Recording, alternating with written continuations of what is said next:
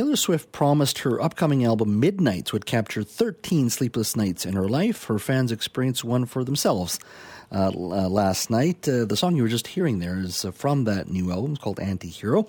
Now, for weeks, Ms. Swift uh, has unveiled the names of the 13 tracks to Midnights with videos posted promptly at uh, 12 midnight. New merchandise, including signed CDs and vinyl records, also came late at night as well. Many of Ms. Swift's biggest fans, known as Swifties, are eager and excited to keep up with each announcement, texting each other the news, setting alarms, or taking naps after work to better accommodate their new schedule. That devotion reached new heights, of course, early this morning after Midnights came out uh, at midnight. Our next guest can be described as a Swiftie. Talia Miller took the day off in preparation uh, for the album release. She joins us now. Hello, Talia. Hi, Jeff. Happy Taylor Swift Day.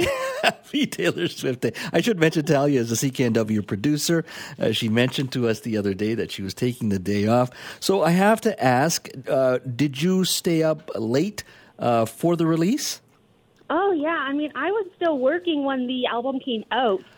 So the moment um, my shift was done, I went home, grabbed my wine, grabbed my snacks, and sat down with my headphones and listened to the entire thing in full. Wow. What what uh, so what time did you get home and what time were you listening to it? Like was that around midnight? It was about around midnight Pacific Standard Time. Yeah. So it takes a bit to get home. Well, so uh, uh, why did you need to take the day off in your mind? No, well, I had a few days of vacation still to use up, so I'm just being a good employee in my mind, using those days off. But I try to use them and have things to do, and the moment she was like, "Oh, my album's coming out October 21st," I knew I just needed the day off to emotionally process the album. it's been so great. It's probably going to be on repeat for the whole weekend for me. So, uh, what did you what do you like about the album, the new album? Oh, it's very synthy. She really went super pop with this one, and you know, she really she gives us a lot of Easter eggs throughout it and things that um inspired the album was um, self-loathing, a great topic, uh-huh. falling in love, falling apart, and she always just blows my mind with each album she puts out. Um, if when did you first discover her music? I was probably in about sixth grade. Oh wow! I remember getting my first Taylor Swift album in Christmas of 2010 and it's been it's been an addiction ever since. I think is the best way to put it. Uh, with with her, she, the, the, jokes are always that she's in a relationship, and especially if it's a relationship with a celebrity, you will find actually references to specific celebrities she's dated. Uh, I know she plays; uh, she can play the instrument. She can she can write. She seems to be one of those people who is a, a complete musician as well. She writes her own lyrics. She she plays the old instruments. You know, it's yes. not one of those cases where it's a there's a marketing machine behind her. That she is at its core an artist right?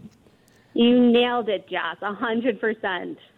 Um, in regards to uh, the music uh, itself, has she grown in your mind as an artist? I mean, you know, you listening to her in elementary school and then you listening to her today, uh, you're a different human being today. You've got a lot of life behind you, more ahead of you, of course.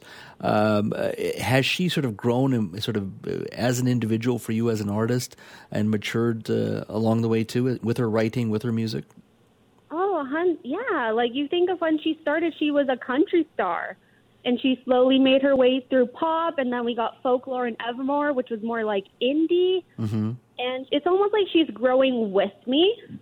Even though she is like about 10 years older but every time that i listen to albums i'm like they still hold up and like i've learned a lot from her and her experiences and a lot of her lyrics. I go ah Yes, I'm going through that now. Thank uh, you for comforting me. my final question to you, uh, and it's a tough one. Uh, I got into trouble with some of you, uh, some of you producers a, a few weeks ago when I said that look, Beyonce is culturally culturally relevant, but I don't think she's mm-hmm. musically mm-hmm. relevant because she hasn't had a number one hit since 2008. And uh, you were on the show along with uh, Bianca Rego and uh, Stephen Chang, the producer of this show. And uh, boy, it was like uh, all guns a blazing uh, at this Gen Xer. so if uh, if you had to choose between Beyonce and being a Swiftie, so Taylor Swift or Beyonce, and you're on a deserted island, you can only take one album or one pick one artist. Which one would it be? It would be Taylor. It would be Taylor. It would be Taylor. She's Wow. in thick and thin. I love Beyonce. Well, there I you do, go. but Taylor's comforting. Well, there you go. Well, Talia, I'm so glad you took the day off. You worked very hard. I'm I'm I'm glad you were able to take the day off, and I was even happier knowing full well that the Taylor Swift album dropped, and you had a glass of wine, and you like most Swifties, you were there at midnight, ready to listen to uh, the new album. Thank you so much for your time. Have yourself a wonderful weekend. You too, Jazz. Take care.